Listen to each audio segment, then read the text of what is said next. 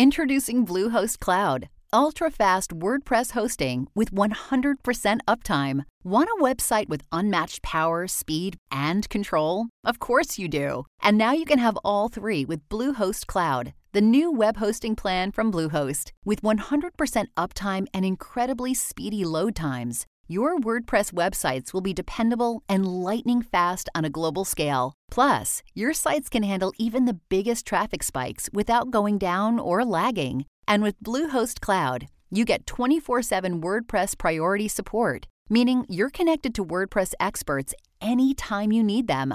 Not to mention, you automatically get daily backups and world class security. So, what are you waiting for? Get Bluehost Cloud today by visiting Bluehost.com. That's Bluehost.com. Welcome back, everyone, to the Best of 1001 Heroes, Legends, Histories, and Mysteries podcast. This is your host, John Hagedorn.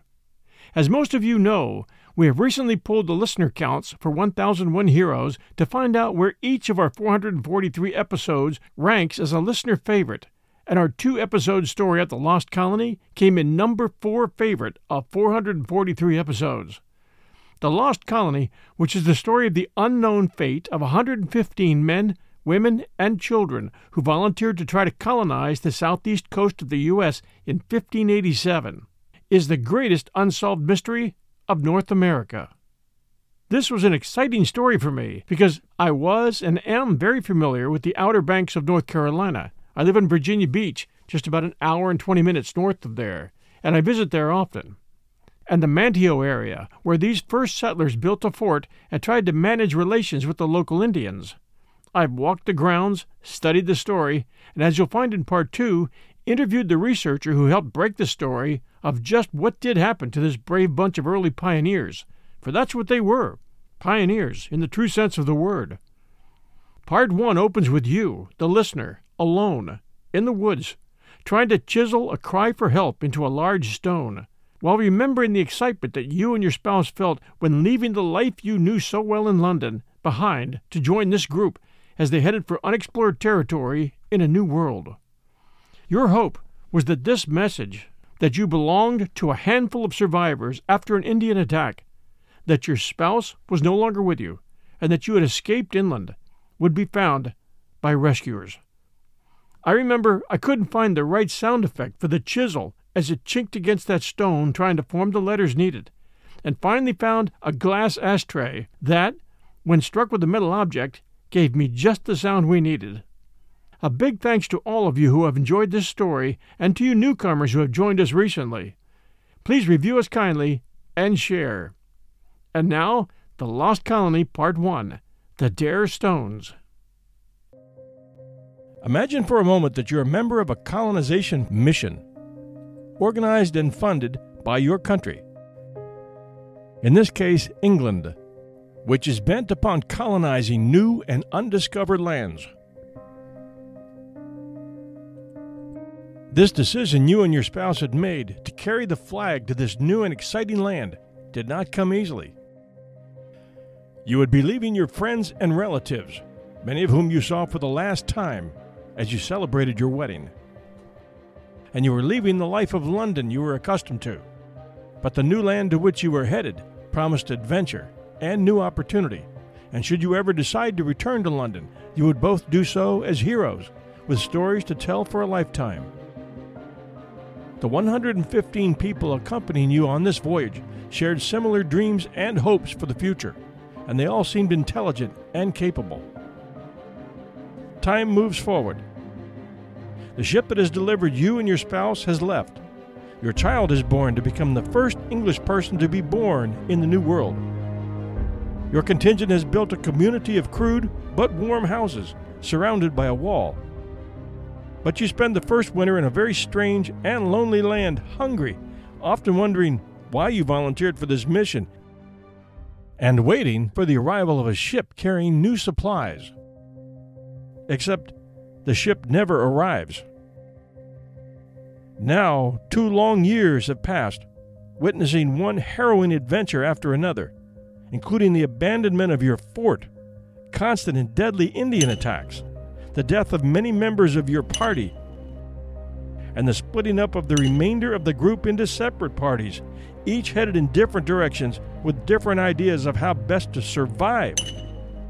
Whereupon you find yourself kneeling in the heavily forested wilderness at the edge of a river, miles inland, in a hostile and dangerous territory, chiseling your name and the names of those of your party who have died onto the side of a large quartz stone in desperate hopes that this stone and its message will reach your rescuers. It's the action of chiseling each letter that keeps your mind busy, too busy to accept the fact, which your sinking heart already knows, that no one will ever see this stone, that your life as you once knew it has ended, and that you and your ever shrinking contingent of survivors are now very alone and forgotten and left to fend for yourselves in a strange and uncharted wilderness. You finish hammering out your desperate message and enter your initials, one letter at a time E, W, D.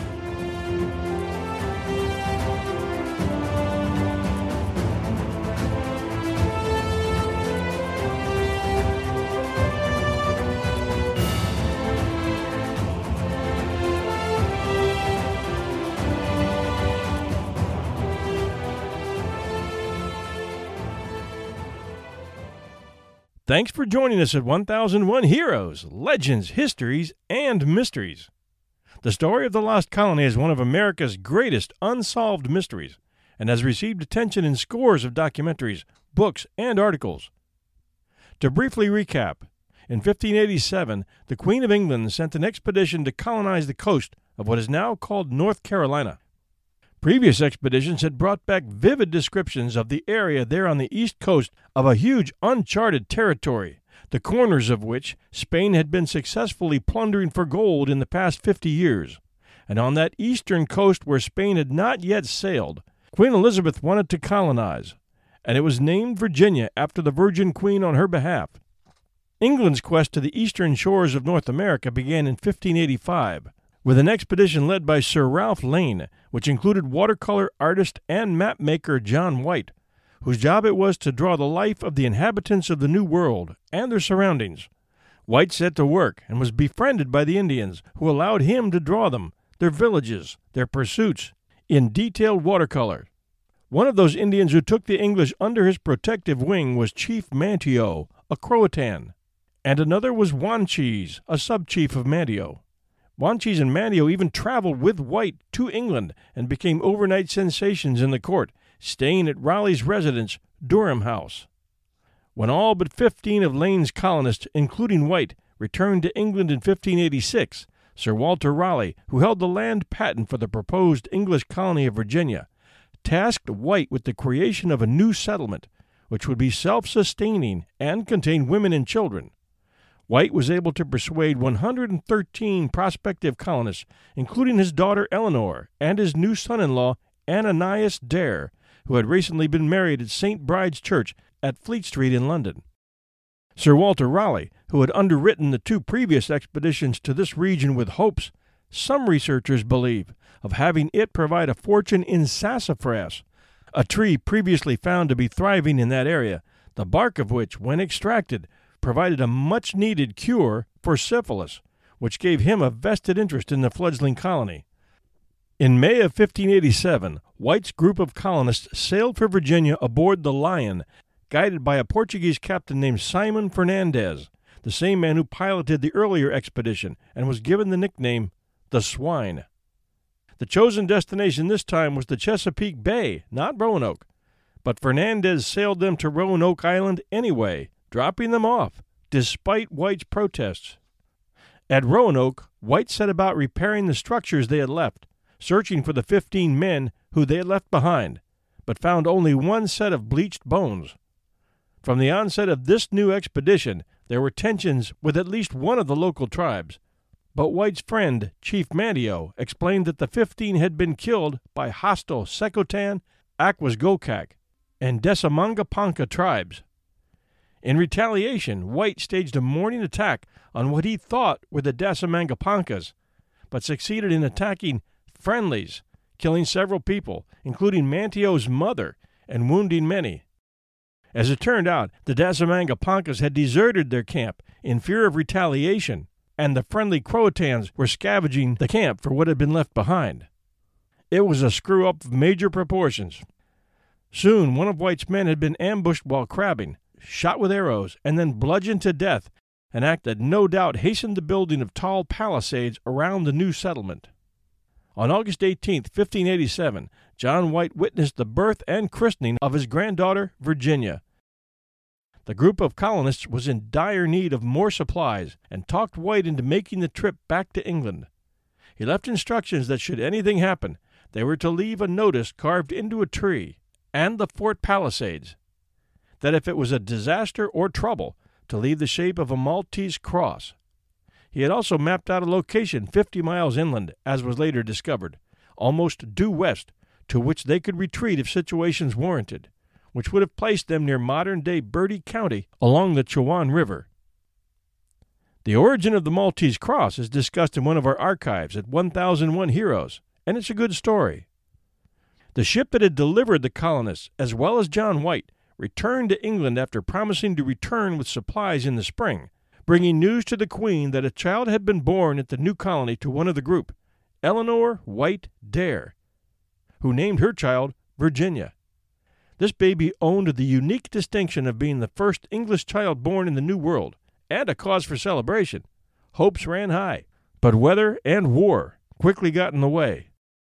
John White's attempts to return to the colony failed one after another, and the Roanoke experiment went south fast, as did John White's hopes of returning, leaving the little colony on their own to survive for years on nothing but hope. No ships, no supplies, no food, no blankets, nothing to help the beleaguered colony came.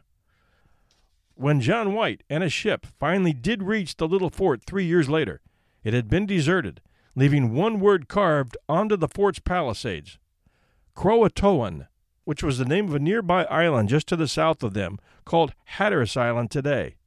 It shared a similar name to Manteo's tribe, the Croatan, who included the island in their seasonal wanderings, probably as a great source for all the things the ocean provided them shells for shaving their heads and eating their food, and for decorating their persons, oysters and clams for roasting, horseshoe crabs for tattoo ink, and fish for smoking. Another word, C R O, crow, had been carved into a tree outside the palisades, possibly a backup in case the Indians destroyed the fort palisades and the message that they carried. Seeing the words crow and croatan probably meant to White that the colony had left the fort seeking the safety and protection of the friendly Croatan tribe. Weeds had grown over the grounds, and the houses had been disassembled and carried off. The pinnace boat that had been left with them was missing, and there were no Indians anywhere, although their footprints were found everywhere on the grounds. With a storm fast approaching, the men and their ship had to leave for safer waters, and in so doing, turned their backs on the lost colony for the last time, never to find out what had become of all those brave souls.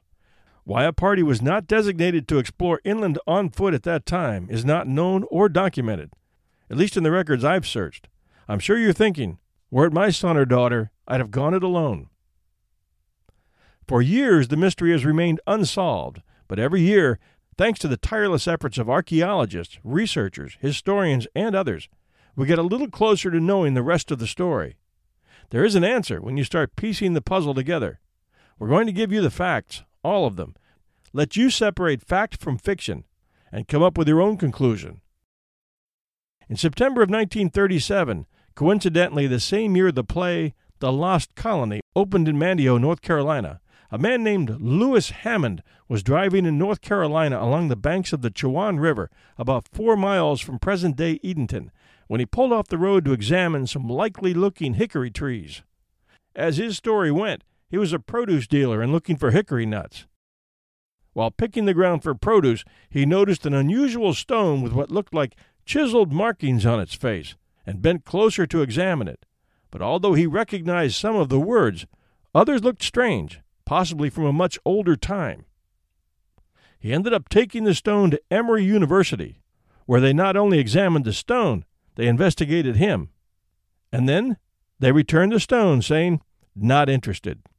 Hammond then found his way to Dr. Hayward Pierce at the Brenau College in Georgia, who identified the inscription on the rock to be written in Elizabethan English and determined that the stone was very likely tied to the legend of the lost colony and that the initials EWD were very likely those of Eleanor White Dare. Pierce was understandably excited. He was likely holding a clue to the outcome of the famed lost colony, a priceless artifact of history. We'll return to the Lost Colony, Part 1, right after these sponsor messages. And now, back to our story. The words chiseled on that stone contained a heart rending message from Elizabeth White Dare, the daughter of John White. We left the actual words and letters written in the Elizabethan dialect of the time in a link in your show notes.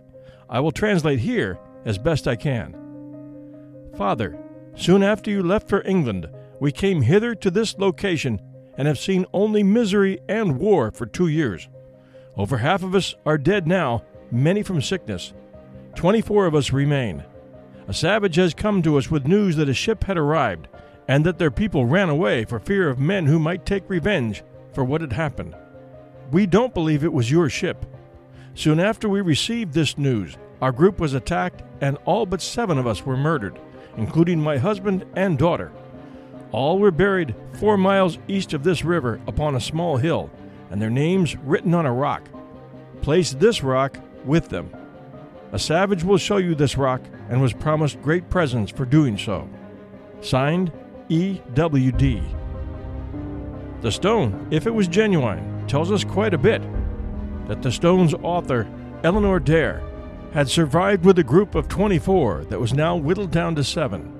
A group that had either split off from the original group of 115 or was what was left alive of that entire contingent. The message also said that two years of warring and sickness had killed many of them, and that her husband Ananias and daughter Virginia had been killed in a recent Indian attack. We can assume an effort to eliminate all of the survivors to prevent the possibility of retaliation. The message also tells us where they were buried, if you know where the stone came from. And maybe it was possible that in her current state she didn't realize that her father would not have known where a hilltop four miles east of this river would be. Or Possibly, and more likely, she purposely left the reference vague, thinking that her father would assume she had retreated to the location he had originally given them, and that if the stone fell into the wrong hands, like that of the Spanish, her words wouldn't leave enough for them to cipher.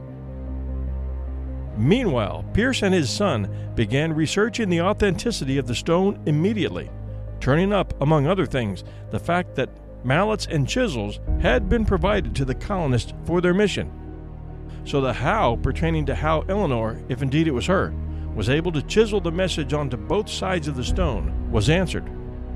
They then began an extensive search of the hill in North Carolina to which the inscription was trying to lead them, but had no luck in finding it. Pierce and his colleagues called in experts to study the stone. The language was competently declared to be Elizabethan in character, spelling, and idiom. Botanists said leaf mold in the grooves had been there a long time. The Smithsonian Institution said the rock showed no evidence of fraud. Professional stonecutters were asked to duplicate the wording on similar quartz by shortcut methods sandblasting, drilling, and acids. But they said it couldn't be done. But Professor Pierce still had reservations, conscious of past historical hoaxes. Stories of the find had now gotten out and were getting attention. After all, it was a major historical find, and people were excited. Soon, Professor Pierce begrudgingly permitted publication of the translation on January 31, 1938. He soon received a letter from Captain J.P. Wiggins, a former mayor of Edenton, North Carolina, who, as a young man, had cut logs in the swamp east of the Chowan River. He remembered seeing upon a knoll a moss covered stone he couldn't promise it was still there, but he would try to take Pierce to the stone. As the description seemed to fit into the stone story, Professor Pierce went to Edenton on February 5, 1938, and with Wiggins searched in the swamp. The second day they found the rock. An inch deep with moss, it weighed about 200 pounds. Moss was carefully removed, but no carving was found.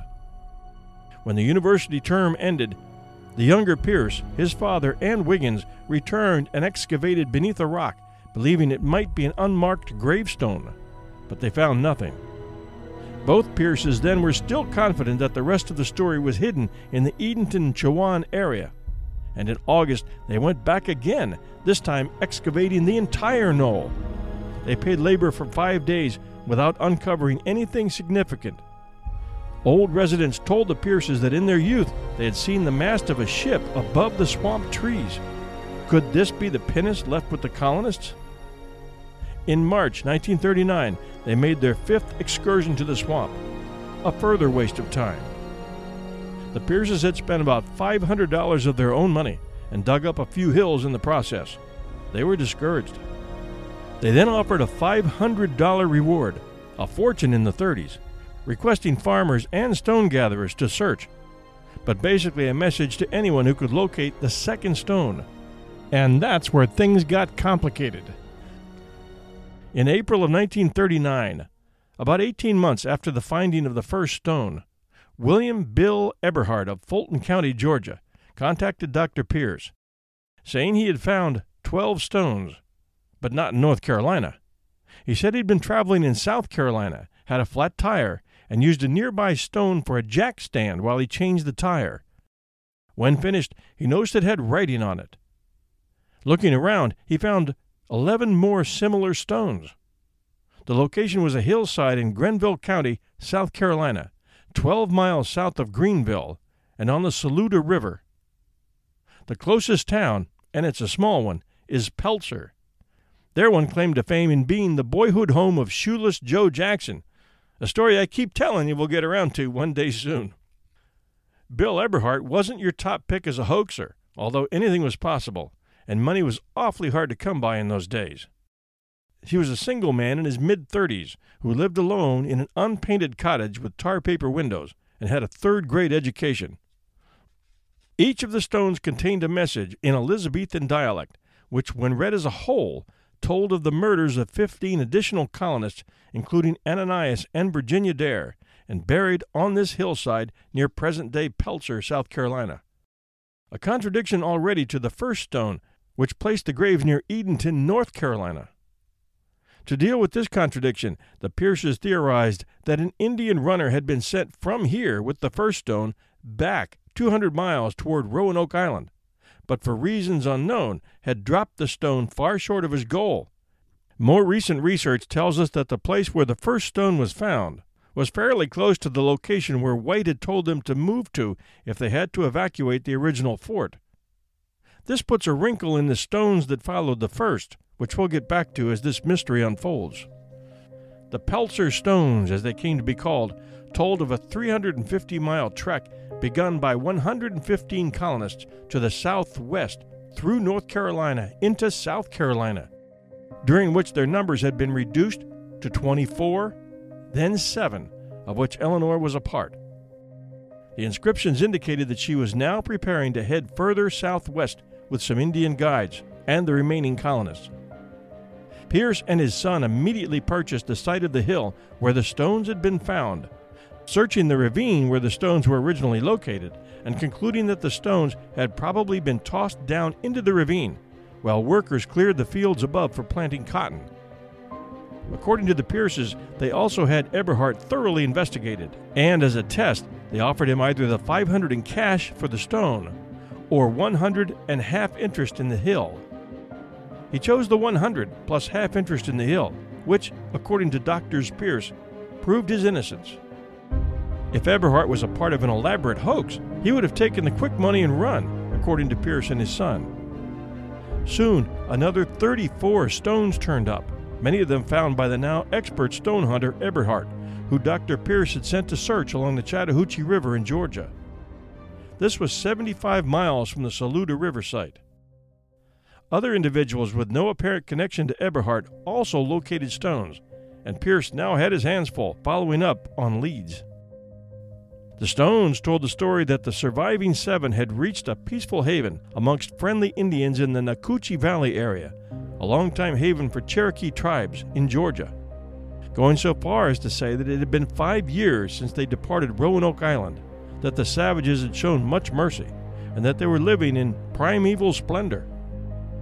Names among the surviving seven matched those of names on the original roster of colonists William Withers, Robert Ellis, Henry Berry, Thomas Ellis, and James Lacey, in addition to Eleanor. Another stone, carved by a different hand, credited Eleanor with a newborn daughter named Agnes. 48 stones was a lot of stone cutting, and almost all these stones were made of sandstone, not quartz like the original first stone. And the messages weren't being found just on stones. After one stone marked with, Father, have Savage show you Great Rock by trail, indicated that the survivors had been living in a nearby cave. A search turned up the Great Rock and a cave beneath, where they found another inscription on the cave wall. It was beginning to look like an elaborate Elizabethan scavenger hunt, with one clue leading to the next. How John White from a rescue ship now 500 miles distant, was supposed to hook up with the savage who was going to lead him here, is a mind bender. But stick with us, there's more. Meanwhile, doctors Pierce were getting a flood of attention with all these new stones being found. And in 1940, possibly feeling the heat of doubt and seeking to validate all this, they invited a committee of 34 persons to the Brenau College in Gainesville, Georgia, where the stones now reside and these were persons of note, including Samuel Eliot Morison of Harvard, president of the American Antiquarian Society, along with historians, educators, and scientists to meet to examine the now 48 stones. The list was impressive enough to cast aside any doubt as to the authenticity of the stones. And as it turned out, the committee, after a full and lengthy inspection, determined that this, quote, preponderance of evidence points to the authenticity of the stones known as the Dare Stones. World War II then broke out, putting the kibosh on any further study, and Dr. Pierce Sr. died in 1943. His heirs, presumably his wife and son, sold the Pelzer Hill to a man named P.R. McLean for 700. To those seeking answers, a few early clues. Take note of the blue eyed Lumbee Indians of the Laurinburg area of North Carolina, which is about 80 miles southwest of Fayetteville and very close to the South Carolina border. And there are bearded Kiowa Indians living on the Chattahoochee in Georgia. As most of you know, most Indians do not grow beards. This doesn't mean the mixed blood dated back to 1592, but it's worth looking at as we go forward. But getting back to 1940, Dr. Pierce amassed everything he had and sent it to the Saturday Evening Post on December 13th of that year, writing on the stationery of Brenau College in Georgia. In summing up the lengthy manuscript, he wrote, If a hoax it is, the hoax is more credible, more fantastic than the story itself. The Post bought the Pierce manuscript, but ordered an investigation on their own, using the skills of an investigative journalist named Haywood Sparks, and pieces of his report are included here. I submit herewith article concerning my three year investigation of the lost colony of Roanoke. A good deal has appeared in the press concerning this investigation, but this is my first presentation of the subject. The article modified the Post editor's previous skepticism, and they wrote to Dr. S. E. Morrison of Harvard for his judgment. He replied, I personally went to Gainesville to investigate the Eleanor Dare stones and believed them to be genuine, as did the other professors present. A geologist pronounced the inscriptions to be over 40 years old. They can't tell whether they're 41 or 401, however. And some of those stones have been knocking around farms of perfectly honest Georgians for the last 50 years, but were only produced when the story got around. The Post decided to buy Dr. Pierce's manuscript and sent it to me with an invitation to check his material. For companionship on the Georgia trip, I had my son in law with me. The stones are locked in the museum, a basement room in one of the main buildings of Brenau. First sight of the relics is overwhelming. More than a ton of rock slabs, heavy to lift, tedious to decipher. I am not an Elizabethan scholar, geologist, historian, archaeologist, or paleographer but I am a reporter. In writing an article, the professor had moved into my field. I thought we could get through in a day. It took longer. Before the end of my investigation, Pierce was calling me Hawkshaw. Heywood Pierce becomes resentful when his stones are challenged. When I said of one of his conjectures that it must have been an exceedingly friendly naked savage who had carried a 21 pound stone message across hundreds of miles of South and North Carolina, he scowled. I insisted each swamp then was a maze, each stream an obstacle with that huge stone, each forest an ambush. But he brightened when I said the stones ought to have great value to Gainesville and the college. I want my father to hear you say that, said Professor Pierce. He's the businessman around here, not me. Before we left the museum, he had me re examine the two parts of stone number 46. I was doubtful myself, he said, until we got this. Part was in a barn pillar for years, the other half stored in a tool chest miles away. Who can question this one? He gave it an affectionate tap. But in the next breath, he was saying, I'm still open minded. I never say they're authentic. It's too early. Introducing us to President Pierce, he said, Father, these gentlemen have intelligence and imagination. I want you to hear what they think. Brenau is a college for women, especially Baptist. In 1893, Pierce Sr. bought a half interest. Later, he became sole owner. In 1917, he donated the college property to a self perpetuating board of trustees upon condition an endowment fund be raised. In 1928, he executed a quit claim deed. An alumna, Mrs. Aurora Strong Hunt, class of 82, gave to Brenau the Dixie Hunt Hotel valued at $250,000. A later bequest increased her gifts to $400,000. Last year, the board decided to continue the campaign until 1 million had been raised. The Pierce family runs Brenau. Pierce Sr. is president, Pierce Jr. vice president. Both, along with Mrs. Pierce Sr., the professor's stepmother, are trustees. Thomas J. Pierce, a son, is treasurer. Miss Ava Florence Pierce is Dean and Professor of English. A son in law of the President also holds an administrative position. My companion, an alumni of North Carolina and its law school, pestered Professor Pierce about the lack of interest at Chapel Hill, North Carolina, at Emory. Pierce said they were jealous. North Carolina people thought they owned Virginia Dare. And I'll add at this point the story of the Lost Colony play, which, as you heard, began in 1937, the same year the first stone was discovered, not too many miles from the play location in North Carolina. The play, which I've seen a few times and can highly recommend, is still the number one tourist event on the Outer Banks. Andy Griffiths got his acting start there as summer stock between college semesters. The writer of that play was Paul Green, who fell into Sparks' spotlight early in the investigation. And why not? He had the motive and the means. Motive being the need to promote the new play. And what could do better than headlines announcing a huge new lead to the mystery of the lost colonists? And the means, meaning that he was one of the few who had the skills to provide a forger with Elizabethan text and a plausible story. Sparks continues. So, what about Paul Green? This playwright is a member of the faculty at Chapel Hill and author of The Lost Colony a play produced each summer since 1937 on Roanoke Island, within the palisaded walls of a restoration of old Fort Raleigh. Why had Green ignored the stones?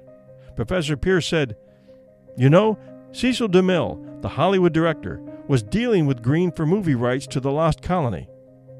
He broke off negotiations when these stones turned up. I've had several letters from DeMille. The movies, Sparks wrote, Gone with the Wind will gross about $10 million as a movie. Margaret Mitchell, the writer of Gone with the Wind, has grown rich from royalties almost in sight of Emory University, where the salary of a full professor is only $3,600 a year. Her raw materials? History. American history. Atlanta is headquarters in the Southeast for press agents representing Hollywood. Had any of these been imposing on Professor Pierce? The professor asked to discuss the possibility of a hoax, said, It could have been conceived and executed only by a man of brilliant mind, deranged but brilliant, with great imagination, tremendous creative ability. Sparks continues I suspected that a Hollywood press agent's expense account would stand the strain of buying his stories, having them carved and strewn around.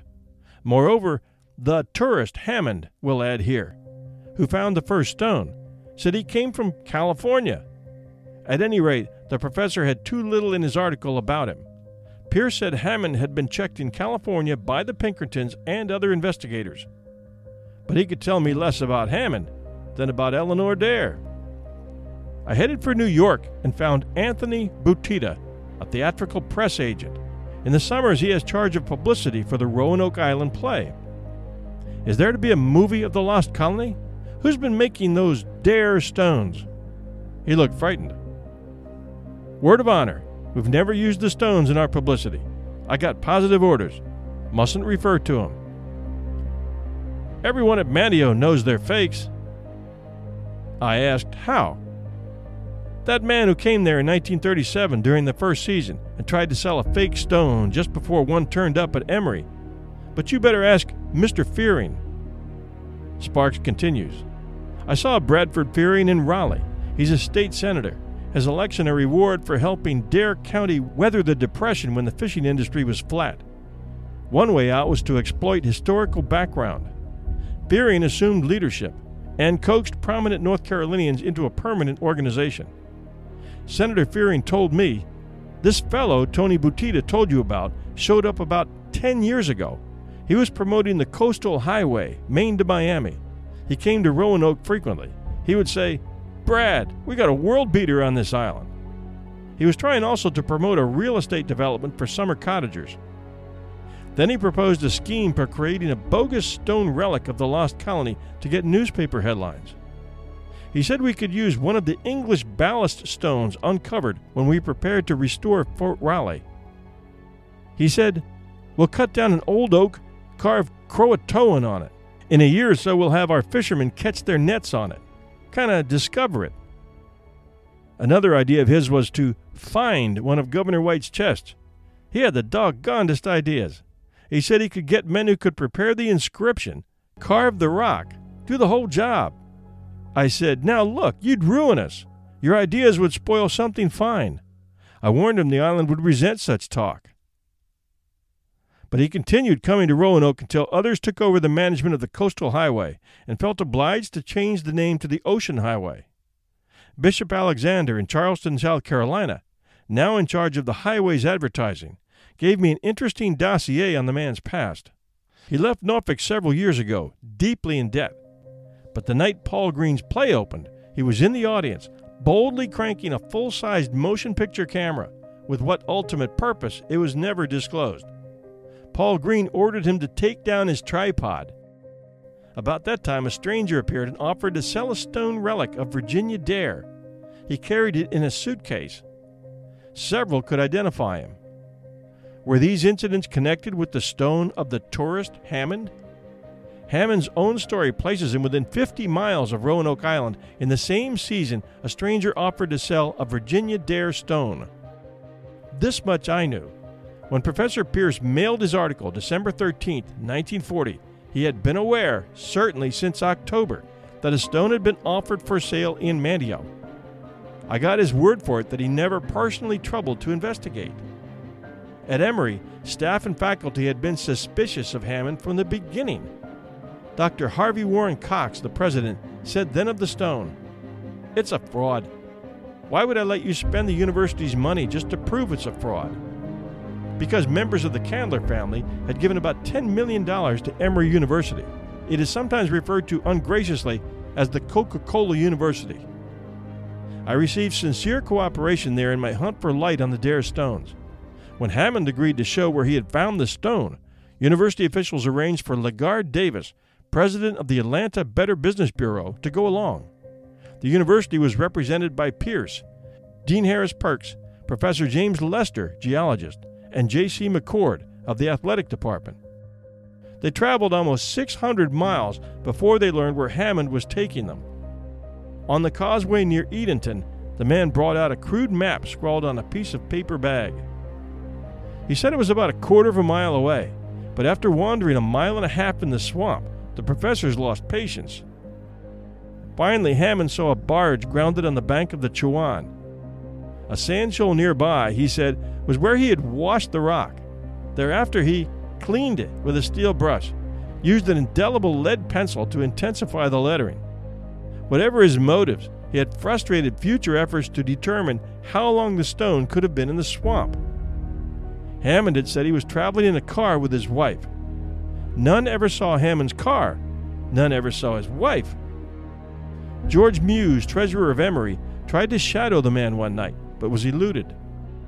Another university man tried to get Hammond's fingerprints on a drinking glass. He failed. Because the inscription on the stone produced by Hammond had reported seven surviving of a band of 24 colonists after an attack by savages, Pierce figured 17 had been killed. So when Eberhart turned up with a stone roster of 17 dead, Pierce logically cited the obvious relationship of stone number 1 to Eberhart's find. It seemed to me it should be equally true that if the first was a fraud, all were fraudulent. My hasty conclusion got me nowhere with the professor I consulted. He is one of the five scholars authorized by the 34 who met at Brenau to issue a statement and study further the problems posed by the stones.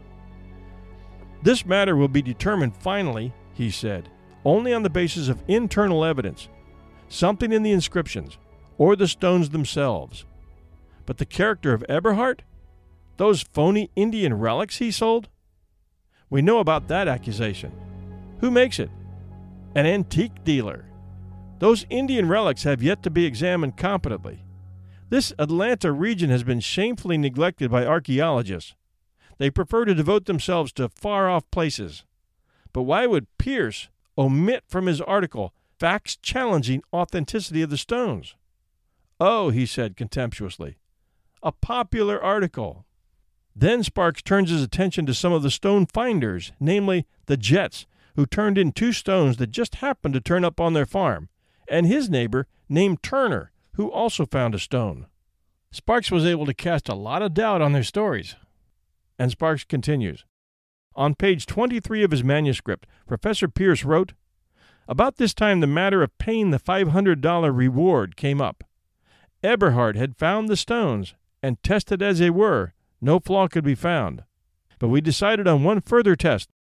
We told Eberhard either we would pay him the $500 cash now, or we would give him $100 cash and half interest in that hill, valueless unless his stones were genuine, and that was where the colonists had lived. He took the half interest and the 100. We considered this strong evidence of Eberhard's good faith. Sparks continues. Yet this test had ceased to be valid. On September 17, 1940, Eberhard surrendered his interest in the 16 acres, and Pierce's gave him $1,400 of Brenau College funds. Previously, he had received a payment of 100, another of 75 made for the Pierces by Milor, also various sums from the professor or his father, ranging from $10 to $25. Pierce said he was unable to tell me the total. On my first visit, he had said they paid Eberhard about 500. The revealed investment of Brenau funds in this enterprise is $1,000 to Hammond, 1,600 and more to Eberhard, $50 to Bruce, 25 to Turner, $800 for the Hill. In his article referring to the 16 acres, Pierce wrote, "It was impossible to secure the land for 800. That was paid out of our own pockets. By inference, this was said of the $500 reward." On page 16, concerning five trips to North Carolina, he wrote, And that it cost my father and me just about $500 of our own money. President Cox of Emory authorized expense vouchers for at least two of those trips. As Brenau funds were used to pay Hammond, to pay Eberhard, and to buy the hill, I assume expenses likewise were paid with the Brenau funds. Pierce wrote, The hill in South Carolina was uncultivated Practically speaking, it was abandoned. There is a cotton patch on top of that hill, cultivated by Charles Bennett. His father, who died seven or eight years ago, aged 90, lived there all his life. I showed Mr. Bennett photographs of the stones. Never saw anything like 'em. Been around that hill all my life. They just weren't there. Bennett's brothers and sisters said the same. After my first talk with Pierce, I could find no excuse for believing the story. When 14 stones had accumulated, the only clue was we go southwest. The hypothetical area to be searched could scarcely have been less than a strip of a 100 miles wide, possibly 500 miles long, representing 50,000 square miles. At times, when and where Eberhart was searching, many searched professors, students, the Pierce family, others. Yet only Eberhart seemed to be able to find stones, and never when he was watched, except for one find he shared with his intimate Turner. Consider the coincidence. Indian trails were often crooked. Eberhart had placed his first find in South Carolina, in a line possibly 300 miles from Hammond's find, and about 100 miles from where Eberhart lives. Yet finally he was making all his finds within four miles of his bed. And the story told on the stones disputes a wealth of legends.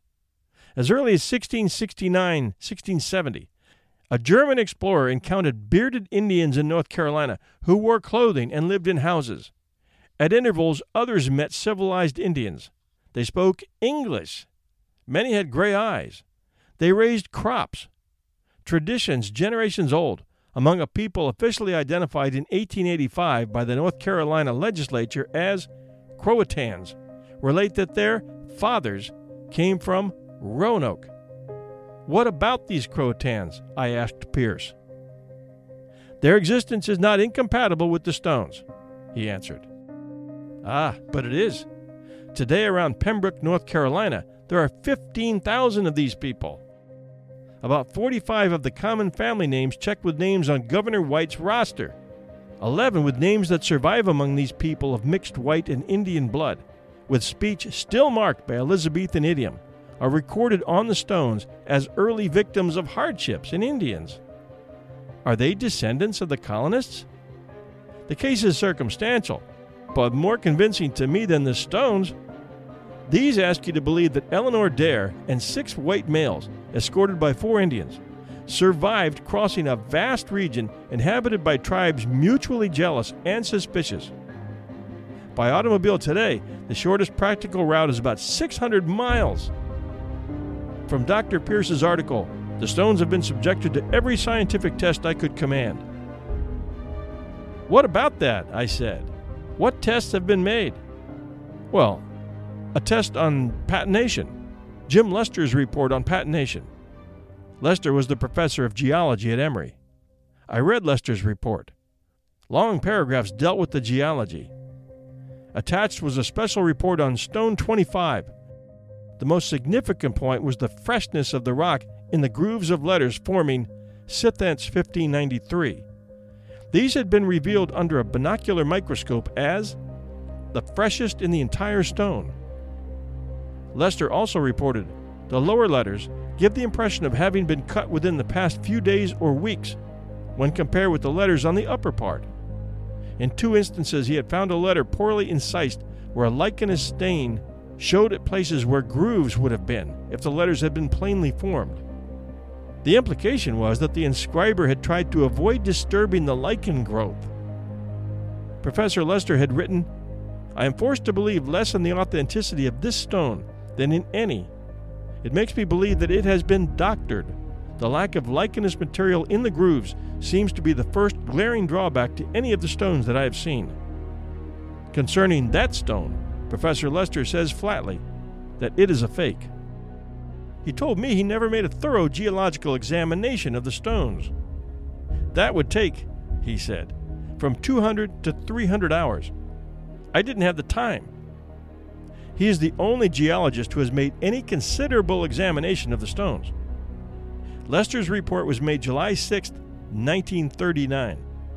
So, when Pierce's article was mailed, he had long known this stone was, in the opinion of a valid expert, fraudulent. I said, Well, this represents the scientific test made by a competent geologist. You say, every scientific test at my command. Well, he said, that was That was the only scientific test at my command. On page 14, Pierce wrote Efforts were made then by professional stonecutters to duplicate the wording on similar quartz, the first stone, by shortcut methods, sandblasting, drilling, and acids. It couldn't be done. On page 21, as for the stones themselves, the collection, no fraud could be discovered about them. They too were examined as the first stone. The carvings could not be duplicated by the shortcut methods. So I went to New York and I took photographs and geological descriptions of the stones to the Mount Airy Granite Company. The telephone directory showed it to be the most convenient. I asked Abe Goldsmith, in charge, Could you do work like this? Sure, any stonecutter could. Could you make the work look old? All stones are old, but it would be easy enough to age the surface, tumble it in a barrel, use acids, wrap the stone with wet sacking sprinkled with iron filings. There's any number of ways. Then he read from a book, Stone Industries by Oliver Bowles, PhD, U.S. Bureau of Mines. I learned that sandblasting marks an advance in granite carving comparable to the advent of explosives or compressed air drills in rock quarrying. It is more precise, capable of greater detail, and much more rapid than any other carving process. A rock surface is coated with a mask, a glue like compound. Lettering or designs can be imprinted on this surface. With a scalpel, the coating is removed from parts to be cut below the surface. A stream of fine carborundum under air pressure is then used to carve the design. At Emory, Professor Lester told me he had taken Hammond stone to a stone carving plant at Marietta, Georgia. Their older workmen said they could reproduce it with hand tools, but the younger guys said they'd prefer the sandblasting method. Lester himself had carved an inscription on quartz using the sandblasting method. I asked the geologist if Eberhard stones might have been inscribed by sandblasting. He said, You could scratch them with your fingernail. You could do the job using the head of a tenpenny nail as a cutting tool. To Professor Pierce, I read aloud from his article statements in conflict with these findings. He looked unhappy, then conceded. Well, that part's not accurate. Pierce wrote, the language of the stone was declared by competent scholars to be Elizabethan in character, spelling, and idiom. There are 704 words on the 46 rocks by which to test Elizabethan usage. No evidence of hoax in this regard has been detected by the many scholars who have examined the stones. I question this. He added the words primeval and reconnoiter, had raised doubts in some. Chided for not having said so in his paper, he said, I didn't think the Post would want a technical article. Technical? One word is within nine years of as being as anachronistic as Technicolor movies purporting to show Grant and Lee at Appomattox. Another word violates reason nearly as much as an effort to show James Monroe speaking his second inaugural address into a microphone. In New York, I saw Dr. Samuel Tannenbaum, Elizabethan scholar and paleographer. Dr. Tannenbaum is the author of Shakespeare's penmanship, The Book of Sir Thomas More, Shakespeare Forgeries in the Revels Account, The Handwriting of the Renaissance. He writes in the Gothic script of the Elizabethans almost effortlessly. Dr. Tannenbaum examined photographs of the stones a full 20 minutes. Then he said, There isn't a Gothic letter here, and this settles the whole matter. The forgery becomes obvious to anyone who knows how the Elizabethans wrote. In England in 1590, only men like Francis Bacon, Edmund Spenser, Walter Raleigh, Philip Sidney could write Roman script. Few enough could write at all. Even those men wrote their text in Gothic, but as a mark of culture, used Roman letters in their signatures. Every letter on these stones is a Roman letter. The best man in England would have slipped, made here and there a Gothic letter. Following Dr. Tannenbaum's advice, I had the 712 words on the stones assorted and counted. Without variation of spelling, the word Leith appears nine times, Chew 11, Eleanor 26, Dare 32, Father 24, Savage 18, Mercy 7, Hither 5, Upon 5, Englishman 3. Said Dr. Tannenbaum, No Elizabethan was ever so consistent in spelling. Francis Bacon spelled his own name something like 30 different ways. Walter Raleigh spelled his name, I think, 45 ways. Elizabethans had no principles of spelling because they had no dictionary. In your situation, the consistency is supposed to have been observed through three years of forest wandering by people shut off from white civilization. Shakespeare had a vocabulary of 15,000 words. Next best was John Milton, with 8,000 words. The average person today has at most 3,000 words. Isn't it extraordinary to find primeval and reconnoiter when they do not appear in Shakespeare? Dr. Tannenbaum is Professor Pierce's own witness. He's one of a number invited, but was unable to attend the Brenau conference. Dr. Morison of Harvard wrote me I believe them, the stones, to be okay. The chief obstacles are three words trail, primeval, and reconnoiter. According to the Oxford Dictionary, the earliest known of primeval was in Urquhart's Rabelais, 1653. This is 66 years after the colonists said farewell to Governor White. Reconnoiter, according to the Oxford Dictionary, has not been found earlier than 1707 in English. In 1590, the word trail, T R A L E, was used to denote the scent of a quarry rather than a pathway. I wrote Dr. Morris Tilley of the University of Michigan, where they're combing manuscripts not available to Oxford Dictionary editors. Dr. Tilley says, An assistant assigned by me to examine the files of the early modern English dictionary files can find nothing earlier for primeval and reconnoiter than is in the Oxford Dictionary. Dr. Tilley added, I examined once the pictures of the Dare stones and felt convinced they were clearly forgeries. In our conversations, Pierce several times reminded me he had never said the stones were authentic. Nevertheless, skepticism makes him glum and uncommunicative. He has another attitude for people who appear to accept the stones as genuine. They are intelligent and imaginative. Despite the fire escape clause, he has lectured on the stones, so he told me, about 50 times, appearing three times on the radio. At Emory, he is regarded as a sparkling lecturer. Brenau College has made use of the collection as a means of publicizing the school. Replicas of some stones were displayed in George's exhibit at the New York World's Fair, and as a result, June 9, 1940, was celebrated as Brenau College Day. On my second visit to Gainesville, I asked to see that which I supposed Pierce would be least eager to show me his correspondence with Cecil B. DeMille. To my surprise, I learned Pierce, not Hollywood, had initiated the business, writing DeMille October 25, 1940, four days after the conference had reported the preponderance of evidence points to the authenticity, and so on and so on. His first letter According to press dispatches, you have been to Roanoke Island, become interested in the lost colony of Roanoke. I do not know how much you know of the investigation of the last three years, undertaken since Mr. Green wrote his pageant dealing with the lost colony. In addition to these stones, a diary of the colony subsequent to Mr. Green's treatment, we have found too a cave.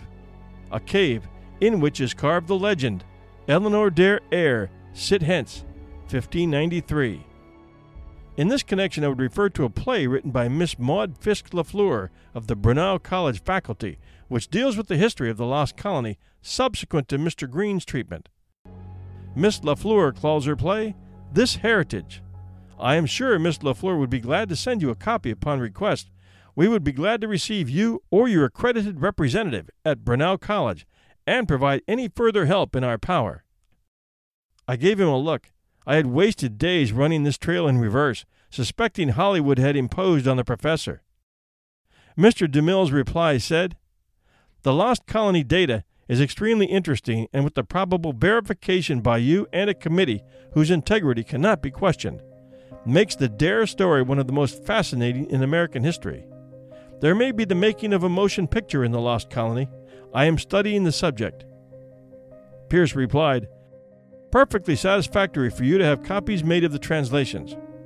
I said in my last letter that Miss Maud Fisk LaFleur wrote a very interesting play in the light of the information provided by the Stones. I'm sure that she will be glad to place a copy of her play in your hands upon your request.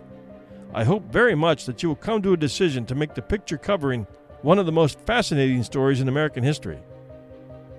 Questioned about this, Professor Pierce revealed that Miss LaFleur had written her pageant with his help. It was presented in Gainesville last summer and is scheduled to be performed again this summer, rivaling the play at Roanoke, which opens July 3rd.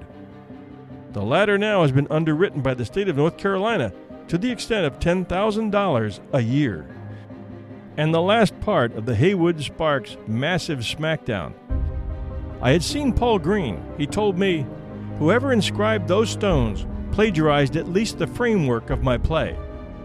There is no basis in history for such an Eleanor Dare. Her name is mentioned. She had a child, Virginia. After research, I conceived the need of a pioneering type of woman, capable of leadership. As for movies, I didn't discuss this with DeMille. I couldn't sell without consent of the Roanoke organization. We all hope the play will be produced during many summers on Roanoke Island. The community has been helped through the Depression by those who have come to see the play. Sparks continues. Professor Pierce has been working very hard on these stones. I found something that might be of news to him. One morning in my hotel before breakfast, I found a word staring at me from a picture of the back face of stone number 15, which Turner says he found all by himself in Hall County, Georgia, in March 1939. I let out a shout to my companion. I find what looks to me like Emory. If it's an acrostic, there ought to be other concealed words. He said, How's Atlanta, Georgia? True enough, Atlanta, GE, and Emory seem to form a band around this rock. They are as easily read as many words deciphered by Professor Pierce. Then, accepting literally the inscription's boast, we put much clue by wage. I looked for more clues. We found shed, vertically arranged acrostic style. Then we found Pierce, reading up the front face. A little forcing, as the cryptographers express it, was needed. Yet thereafter, it was impossible for me to look at the stone and not see Atlanta and Emory. Is it an acrostic? I don't know, but I'm sure Eleanor Dare has nothing to do with it. Then I found what seems to me the final word in this matter. It is in fair Roman capital letters, beginning at the top of the stone. When a picture of it is held sidewise, a child will be able to read the letters F A K E. Thus ends Sparks' treatment on the subject of the Dare stones, which screams fake, beginning with stone number one. This investigative report changed public and scientific opinion, and is one reason why you probably never heard of the Dare stones. It also shortened Dr. Pierce's life and ruined his reputation. Was he too willing to accept that first stone as authentic, or was he involved in the hoax? I think he believed he had found a truly genuine item which is why he invested so much of his time and money and reputation to get to the rest of the story. I also believe investigator Sparks tried to send us in the right direction to find the lost colonists and solve the mystery by following the trail of descendants and their names. And yes, matching a name to a colonist name may not be considered irrefutable evidence, but when a number of them match up with descendants of the Croatan tribe and elsewhere, that's a very plausible explanation as to who survived and possibly where they ended up. And now we have DNA and archaeological research to help us further. From the early 1600s to the middle 1700s, European colonists reported encounters with gray eyed American Indians or with English Welsh speaking Indians who said they were descended from the colonists. In 1669, a Welsh cleric named Morgan Jones was taken captive by the Tuscarora. He feared for his life, but a visiting Doeg Indian war captain spoke to him in Welsh and assured him that he would not be killed. The Doeg warrior ransomed Jones and his party, and Jones remained with their tribe for months as a preacher. In 1701, surveyor John Lawson encountered members of the Hatteras tribe living on Roanoke Island, who claimed some of their ancestors were white. Lawson wrote that several of the Hatteras tribesmen had gray eyes. Chief Manteo's tribe, the Croatan Indians, was eventually designated as the Cherokee Indians of Robeson County by an act of the General Assembly of North Carolina, ratified March 11, 1913, and comprised a body of mixed blood people residing chiefly in Robeson County, North Carolina.